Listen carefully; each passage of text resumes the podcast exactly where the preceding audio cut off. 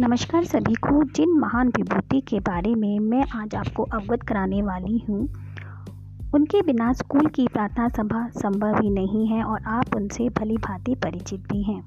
जी हाँ, हम बात कर रहे हैं गुरुदेव रविंद्रनाथ टैगोर के बारे में और ये आधारित है पीपी श्रीवास्तव की चित्रकथा पर। टैगोर का जन्म कलकत्ता, जिसे अब कोलकाता के नाम से जाना जाता है, कि जोर साँखू भवन में आज ही के दिन यानी 7 मई 1861 को हुआ था। उनके पिता देवेंद्र नाथ ठाकुर जाने माने समाज सुधारक थे। टैगोर उनके सबसे छोटे पुत्र थे। टैगोर का परिवार कोलकाता के समृद्ध और प्रसिद्ध परिवारों में से एक था। टैगोर की प्राथमिक शिक्षा सेंट जेवियर स्कूल से हुई। उनके पिता चाहते थे कि टैगोर बड़े होकर बैरिस्टर बने, इसीलिए उन्होंने टैगोर को कानून की पढ़ाई के लिए सन 1878 में लंदन भेजा। लेकिन टैगोर का मन तो साहित्य में था, इसलिए कुछ समय तक लंदन में कानून का अध्ययन किया। लेकिन सन 1880 में वो बिना कानून की डिग्री लिए ही स्वदेश वापस आ गए। गुरुदेव रविंद्रनाथ टैगोर की सबसे लोकप्रिय रचना गीतांजलि है, जिसके लिए उन्हें 1913 में साहित्य का नोबेल पुरस्कार प्रदान किया गया। रविंद्रनाथ टैगोर विश्व के एकमात्र ऐसे साहित्यकार हैं जिनकी 2 रचनाएं 2 देशों का राष्ट्रीय गान बनी। भारत का राष्ट्रीय गान जन गणमन और बांग्लादेश का राष्ट्रीय गान आमार सोनार बांग्ला गुरुदेव की ही रचनाएं हैं।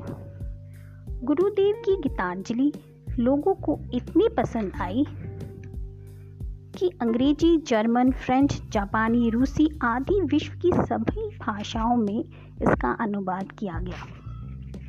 रविंद्रनाथ टैगोर का नाम दुनिया के कोने कोने में फैल गया और वे विश्व मंच में स्थापित हो गए। रविंद्रनाथ टैगोर की प्रमुख कहानियों में गोरा, काबुलीवाला, मास्टर साहब, पोस्ट मास्टर आज भी काफ़ी लोकप्रिय हैं। रविन्द्रनाथ टैगोर की रचनाओं में स्वतंत्रता आंदोलन और उस समय के समाज की झलक स्पष्ट रूप से देखी जा सकती है। 16 अक्टूबर 1905 को रविंद्रनाथ टैगोर के नेतृत्व में कोलकाता में मनाए गए रक्षाबंधन उत्सव से बंग भंग आंदोलन का आरंभ हुआ। इसी आंदोलन ने भारत में स्वदेशी आंदोलन का सूत्रपात भी किया। रविंद्रनाथ टैगोर ने विश्व के सबसे बड़े नरसंहारों में से एक जलियांवाला कांड 1919 की घोर निंदा की और इसके विरोध में उन्होंने ब्रिटिश शासन द्वारा प्रदान की गई नाइटहुड की उपाधि लौटा दी। नाइटहुड मिलने पर उनके नाम के साथ सर लगाया जाता है। गुरुदेव इस घटना से इतने स्तब्ध हुए कि उन्होंने इस उपाधि को वापस लौटाए जाना ही ज़्यादा सार्थक समझा।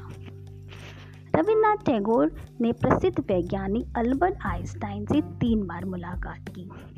आइंस्टाइन टैगोर को प्रेम से रवि टैगोर कहकर बुलाते थे। 7 अगस्त 1941 को कोलकाता के इस बहुमुखी प्रतिभा के धनी साहित्यकार का निधन हो गया।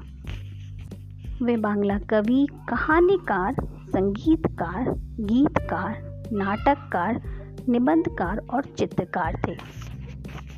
भारतीय संस्कृति के सर्वश्रेष्ठ रूप से पश्चिमी देशों का परिचय और पश्चिमी देशों की संस्कृति से भारत का परिचय कराने में टैगोर की बड़ी भूमिका रही।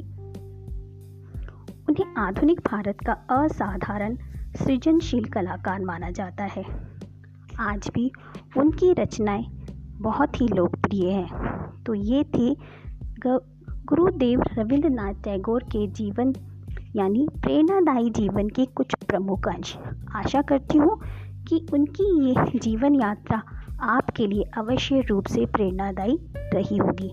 अगली कड़ी में फिर आपसे मुलाकात होगी एक नए व्यक्तित्व के साथ। नमस्कार।